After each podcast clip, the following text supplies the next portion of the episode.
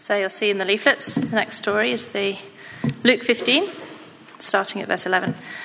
That's the prodigal son. Jesus continued There was a man who had two sons. The younger one said to his father, Father, give me my share of the estate.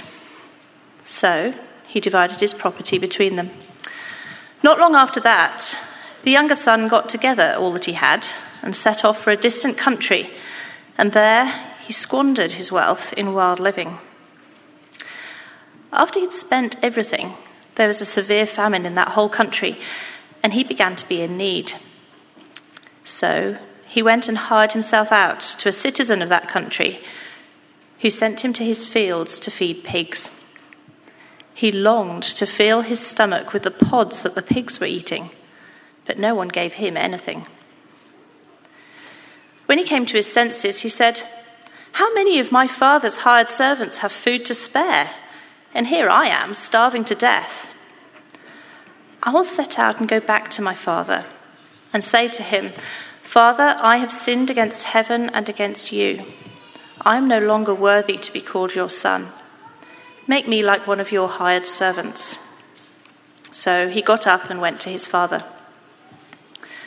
But while he was still a long way off, his father saw him and was filled with compassion for him. He ran to his son, threw his arms around him, and kissed him.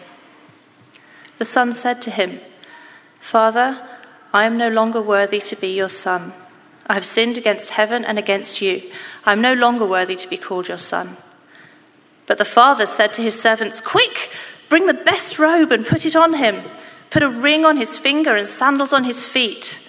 Bring the fattened calf and kill it. Let's have a feast and celebrate. For this son of mine was dead and is alive again. He was lost and is found. So they began to celebrate. Meanwhile, the elder son was in the field. When he came near the house, he heard music and dancing. So he called one of the servants and asked what was going on. Your brother has come, he replied and your father has killed the fattened calf because he has him back safe and sound. The elder brother became angry and refused to go in. So his father went out and pleaded with him.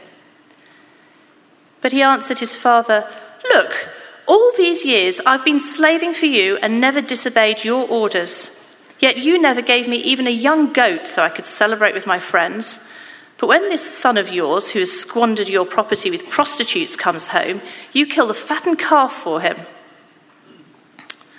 My son, the father said, you are always with me, and everything I have is yours. But we had to celebrate and be glad, because this brother of yours was dead and is alive again. He was lost and is found.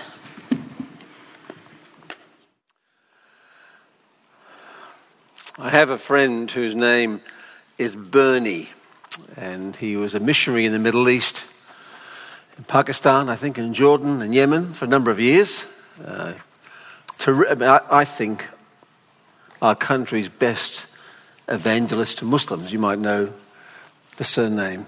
Anyway, Bernie tells a story of one time being in, I forget which country, but being invited uh, to his neighbour's, uh, I think, two year old daughter's birthday party. So Bernie went with his wife Catherine, and they entered the courtyard, and there was the goat they'd killed for the feast in its disemboweled state, hanging there. And being the guest of honour, Bernie got to sit next to the host at the head of the table. I mean, the guest of honour, you get the choicest parts of the meal. So the host went to this big vat uh, and pulled out the goat's head, minus the eyes, came to a, a big plate of rice, gave the head a deft twist, and the brains fell all over the rice. And the crowd all went yum, yum, yum, and Bernie just kept his thoughts to himself. he then took the head to Bernie's plate, yanked open the jaw, pulled out, pulled out the tongue, and flopped the tongue in front of Bernie, who said, You are too kind for words. Uh, Faced with the prospect of greasy brain and slimy tongue, uh, the time came for a distraction. And on the wall was some portrait. So guy, Bernie turned to the guy next to him and said, Who's that? And the guy turned, and as the guy turned, he flopped the, the tongue onto the guy's plate, who was very pleased, pulled off a piece, and flopped it back into Bernie's plate. And then he said the whole meal was spent with him making distractions and this time being flopped from plate to plate around the room.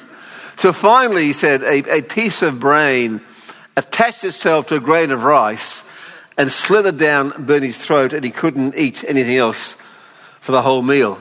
Now, maybe that story resonates with you. Maybe you've been to parts of the world and they said, Come for dinner. We have a surprise for you. We'll cook our famous delicacy. Have some nods there. And you eat the meal. You say, Oh, really? That's lovely. What was it?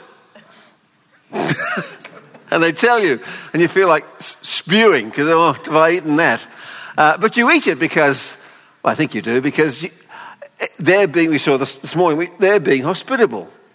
It's, a, it's not about fattening you up, it's about their way of expressing kindness. I was in Kyrgyzstan a few years ago, and I went to a village for, just for, uh, for tea. And what they do there is they, they give you half a cup of tea. Like half a cup. I'd like to, is there a water shortage in Kyrgyzstan? In, in my country, you get the full, the full cup. But they give you there half a cup because it's their way of saying half a cup won't be enough. You'll need another one. That is, you'll stay. It's their way of saying we want you to stay. It's, it's, it's lovely, really. Uh, so I, I, I, travel a lot. And meals, as you know, meals with guests, when I, when I come, say here, uh, Cameron and uh, Karen Phoebe, not because I'm looking a little emaciated, because their way of expressing kindness. They're, they're powerful expressions, as you know, of welcome, love, kindness, etc. Very powerful. Um, about 18 years ago, uh, my mother died.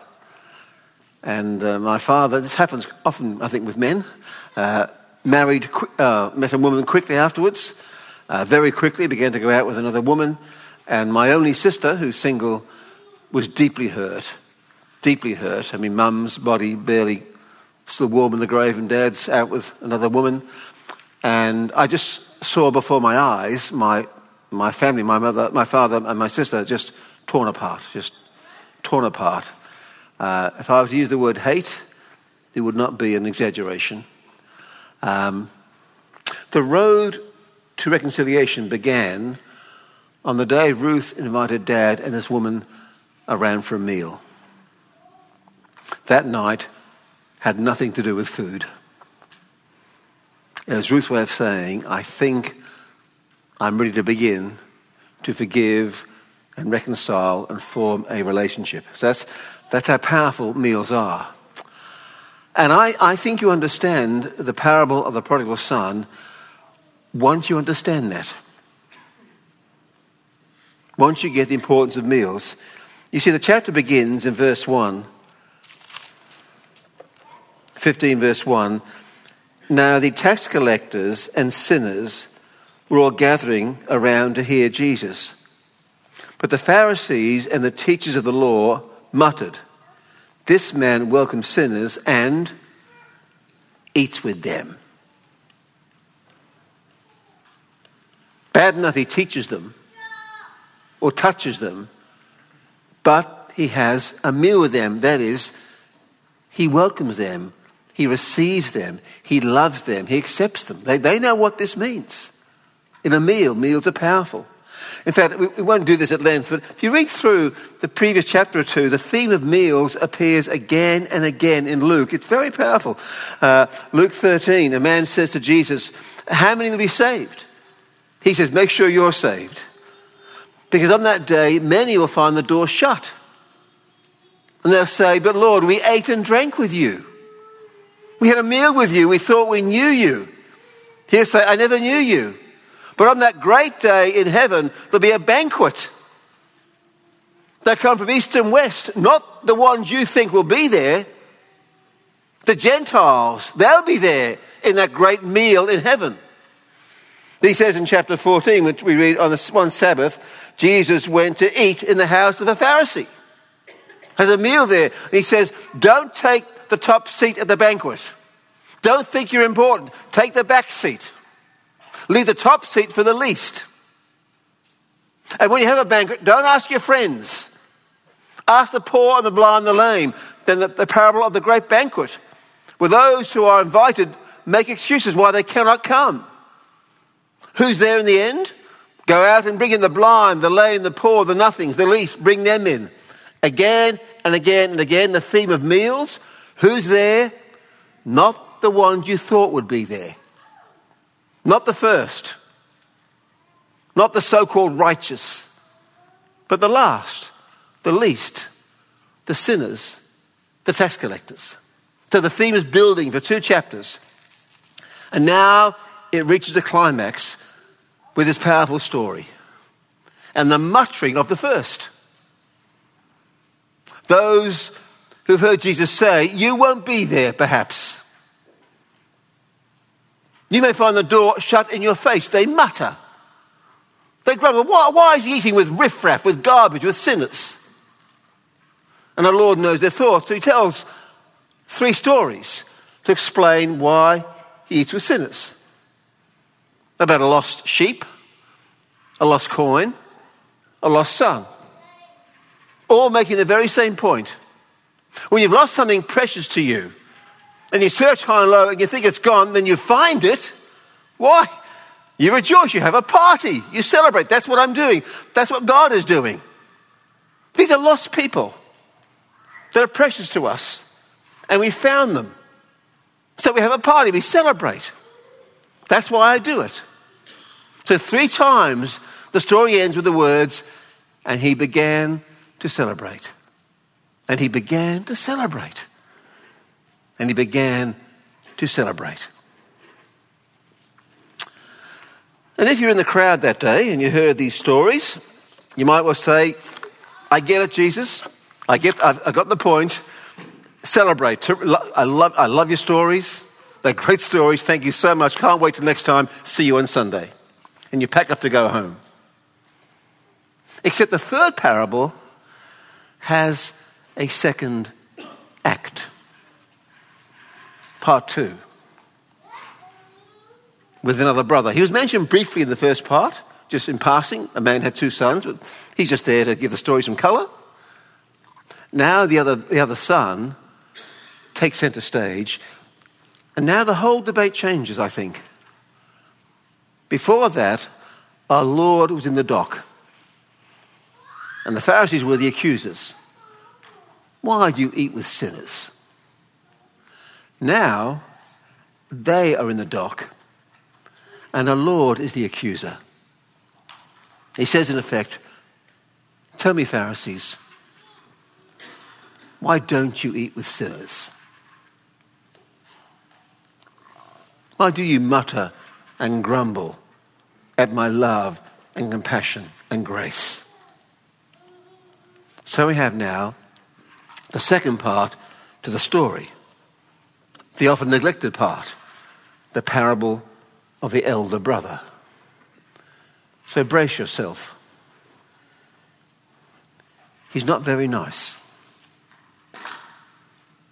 He's out working in the field.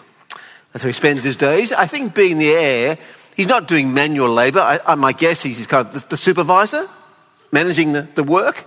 But he comes home as normal. But this day, things are different. This day, he hears from a distance a, ha- a party at his house. He can hear the music. He hears the mandolins and the flutes and the, the drums and the cymbals.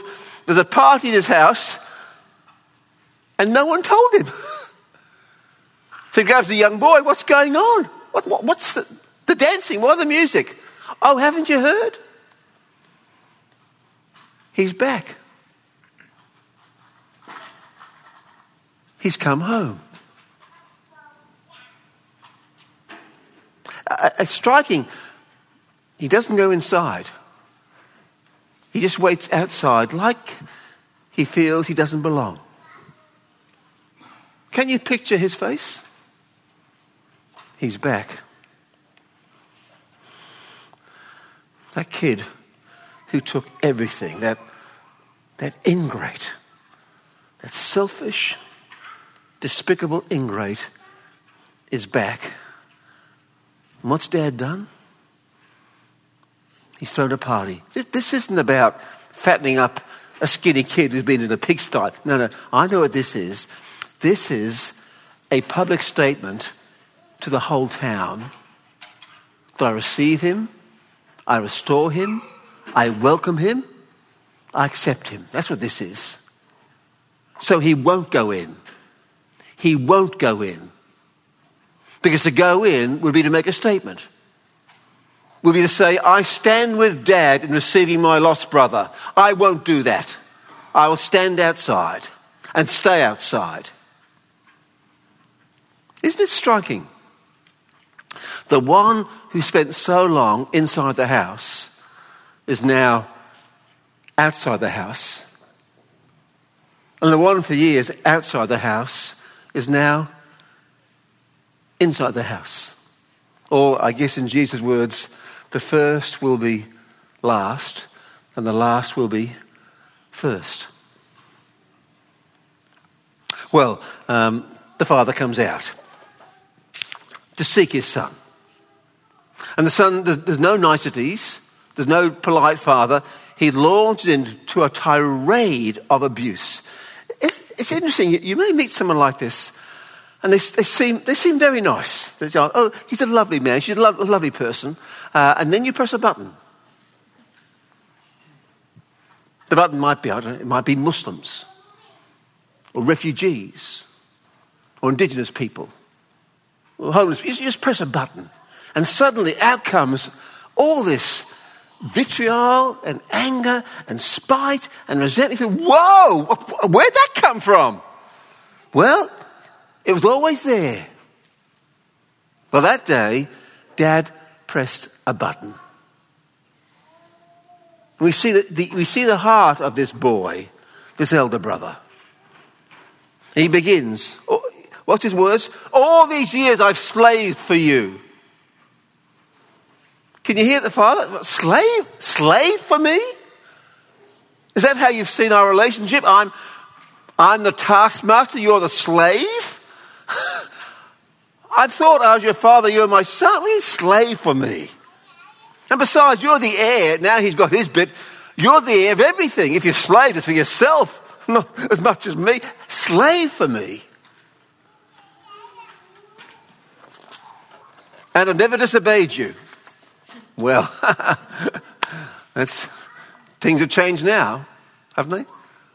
The public insult to the Father. But we see now, don't we? We see in his heart, we see, we see pride, arrogance, self righteousness. We see a heart devoid of love, compassion, pity, mercy, grace, utterly devoid.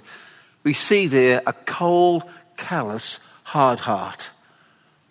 I've never disobeyed you. But deep down, I loathe people like him. And he even give me as much as a goat for my friends. We met this father in the first part. He's kind, he's compassionate. He, goat, I've given you everything, kid. Every, every goat, every donkey, every cow, every blade of grass. It's, it's all yours. Everything. Everything. What do you mean not give you a goat? But when this, when this son, of, this son of yours comes back, do you, do you hear those words? Not when my brother comes back. When this son of yours comes back. When my kids were young, my girls, my two girls, used to keep their room a bit of a mess. And I'd say to Sarah from time to time, being a sensitive husband, honey, have you seen your daughter's bedroom? yes, I've seen our daughter's bedroom. When, when this son of yours, in the space of a few moments, his brother, well, is as good as dead. I have no brother. And my father is my taskmaster. He severed both relationships. In fact, it's clear, I think, what this son thinks the father should have done. He should have had his quiet time and read Deuteronomy.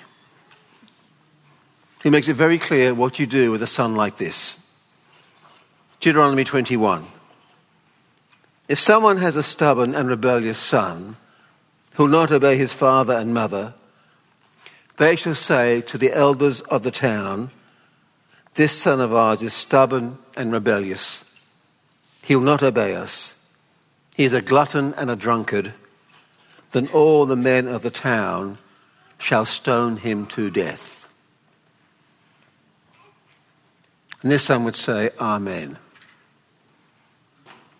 And I'll cast the first stone. That's the brother. But as with the first part of the story, so the second is the father who has the last word. And isn't, isn't it lovely? The father now has two sons, both out of relationship, and treats them both the same. He goes out to them. We're told he went out to him. He didn't send a servant, say, You tell that boy to come in now. I'm the father. You tell him to come now, or it's all over. He goes out to him, and we're told he began to plead with him. Not threaten him, not coerce, not command, not cajole, beg, plead, son. Actually, the word in Greek is a tender word child. Child. I love you. I've always loved you. Just like him, no different. I deeply love you. I do. Is he better off if you spend all these years in a pigsty? Has he had a richer life? Uh, you meet that sometimes, don't you, with, with kids who you know, just resent growing up in a Christian family. Goodness me. Goodness me. With parents who love you, who give everything for you, pray for you, delight in you, and you resent that? I've always been with you. All I have is yours. Everything, look around you. Everything I own belongs to you. Everything. Why are you so resentful? Then, like any good talk, it ends with a, an evangelistic appeal. But we have to celebrate and rejoice. I think it's just, I think his tone of voice changes. That little word had or must, the little word in Greek, it's just dei. It just means, it really means it's God's will. When the Lord is 12 in the temple and his parents are frantic and angry, what, what are you doing here? Didn't you know I had to be about my father's business? The Son of Man must suffer and die and rise again? Son, Pharisees, we had to celebrate and rejoice. We had to. He was dead and alive, lost and found. In other words, Today, Pharisees, is decision day. Whose side are you on? If you're on God's side, you'll rejoice not through clenched teeth and gritted, you know, gritted teeth and clenched fists, but with open hearted joy. Are you on God's side or will you stand against God, muttering and complaining at His grace? Today, Pharisee, today's son is decision day. What's your choice? Rejoice or complain? Decide now. And that's where the story ends, isn't it? What will the son do? What will the Pharisee do?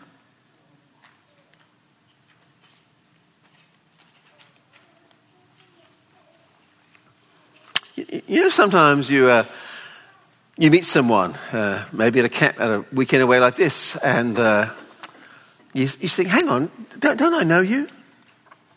Haven't we met before? Do, do your faces familiar? You have that experience? With this elder brother, haven't you met him before? Don't you recognize him? Isn't his face familiar? Yes, it is. You know him. Isn't he that prophet that God said, Go to a foreign city, very, very wicked and preach against it. And the prophet went on a boat in the other direction. Why? Because he was scared to preach? No, because he knew what would happen. He'd preach, they'd repent, and God would forgive them. Damn it. So he went away because he knew God, you're full of compassion and kindness. He went away. You know the story? Of course you do. And the big storm and the big fish and whoop on the land goes to Nineveh. And what happens? It follows the script, doesn't it? Follows the script. Jonah preaches, they repent, and God forgives them. And Jonah rejoices, Hallelujah, a God of mercy. No, he doesn't. He goes outside the city and he sits down and he simmers and he seethes and he sulks. And what does God do? He comes out to him. He says, Jonah, Jonah, should I not be concerned about Nineveh, that great city in which there are more than 120,000 people who don't know their right hand from their left? Jonah, should, I made them. Shouldn't I love them and forgive them? Shouldn't I do that, Jonah? Shouldn't I? Jonah, we had to celebrate and rejoice. Jonah. And that's where the story ends, doesn't it? What, what did Jonah do? I've no doubt in our Lord's mind when he told this story was Jonah. I've no doubt. What will Jonah do? What will the son do? What will the Pharisees do? Well, we know what they did. They so despised God's grace, they rose up and killed the Savior. Because grace just sticks in their throats.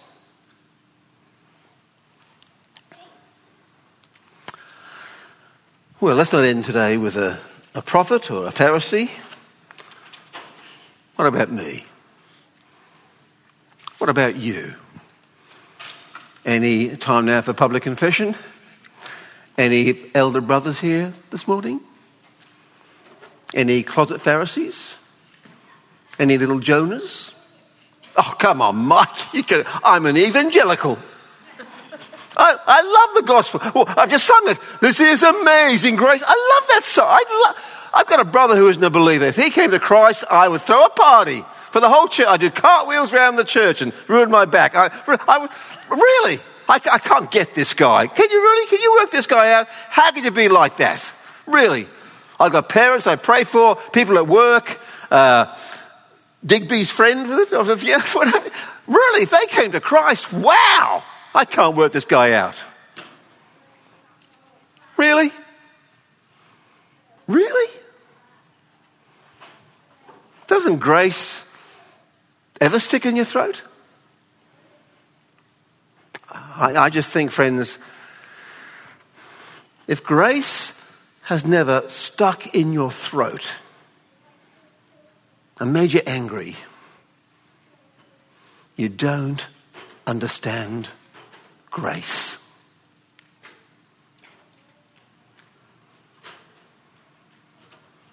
There you were at school.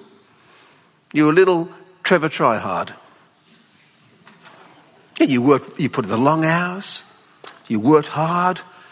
Came exam time, you, you, you did very well, you got a very respectable second. In your, in your class was Susie Smarty Pants, who did no work.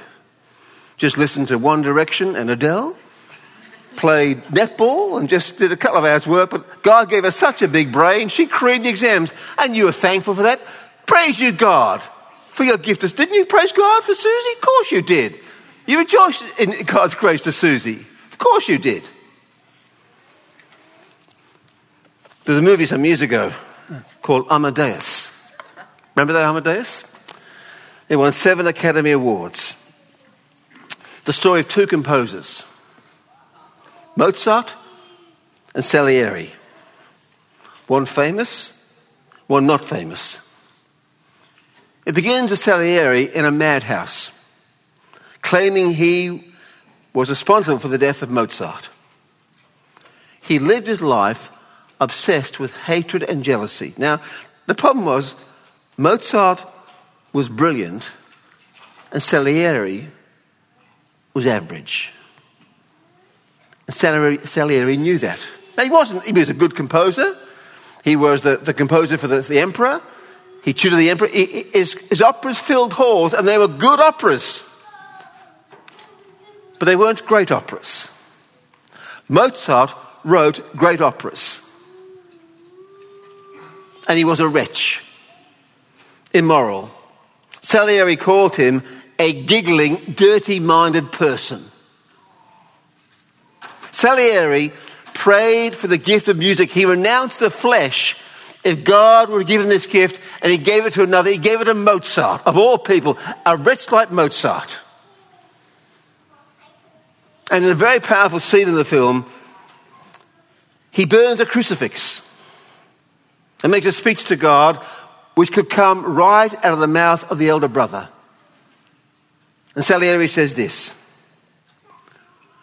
From now on, we are enemies, you and I, because you choose for your instrument a boastful, lustful, smutty, infantile boy and give me only the ability to recognize this incarnation.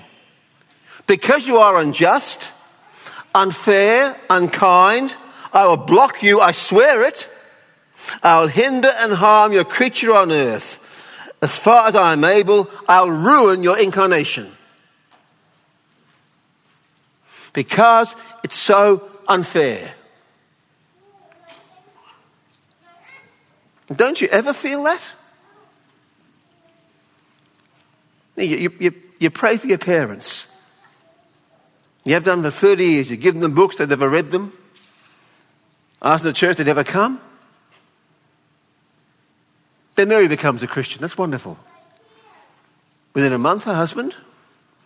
Within two months, three kids. By the end of the year, both sets of parents. And you're thankful for her? We got three kids. You prayed for them from before they were born. Had morning quiet times with them, sent them to youth groups, Sunday school, camps. Did all you could, all you could, to see one, two, three walk away from God. There's Harry. Comes to church once a month. Never prayed with his kids, wouldn't know how to pray with them. One's a pastor, one's a missionary, one's married to a pastor. You thank God for it? Well, there's Elsie, a dear, faithful saint, loves the Lord Jesus, dying slowly of a motor neurone disease. It just breaks your heart. And you pray for her. You've prayed at the church for years. She gets worse and worse and worse. There's John. He's away with Harry most Sundays playing golf. Comes occasionally. Gets cancer. You pray for him. And he's healed wonderfully. There's Elsie, a faithful praying saint, slowly withering away. And you plant your church. In my case, your Bible college. And you pray. You preach God's word faithfully. You love your people. Then down the road is the new Glory in Jesus church with the dynamic pastor, the great music group. Never preached the Bible, but gee, he tells funny stories. And they love him. And they flock to him. In fact, they leave your church to flock to him. And you thank God for the glory in Jesus church, don't you? I ran a Bible college based on the Bible. I taught the word faithfully, and I to see my college just stagnate and others liberal or grow and grow and grow. And I thank God for how He blessed them, didn't I? I think, if we're honest, sometimes God's grace to the undeserving can stick in our throats, can't it? It just seems so unfair. So at times like that, I remind myself of the story of the elder brother and the words of the father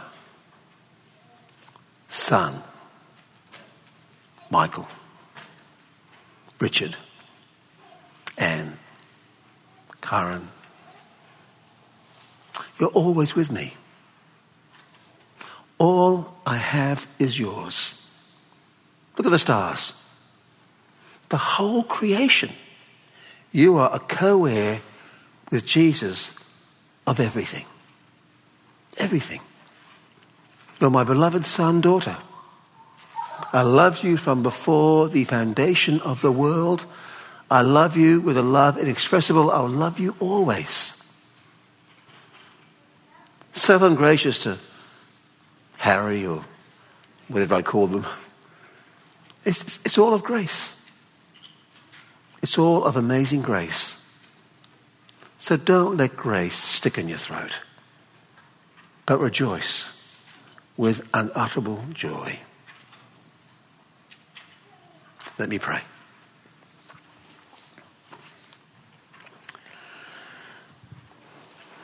Father, we uh, the words about amazing grace do roll off our tongues very easily, and we do we do we do love you and love love your grace, but sometimes we wonder at the ones you're gracious to.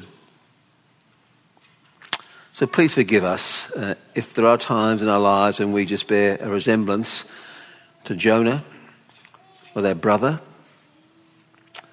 By your word and your spirit, make us more and more men and women of grace who, who sing grace, who preach grace, and who live grace. We ask this again for your glory and for our good. Amen.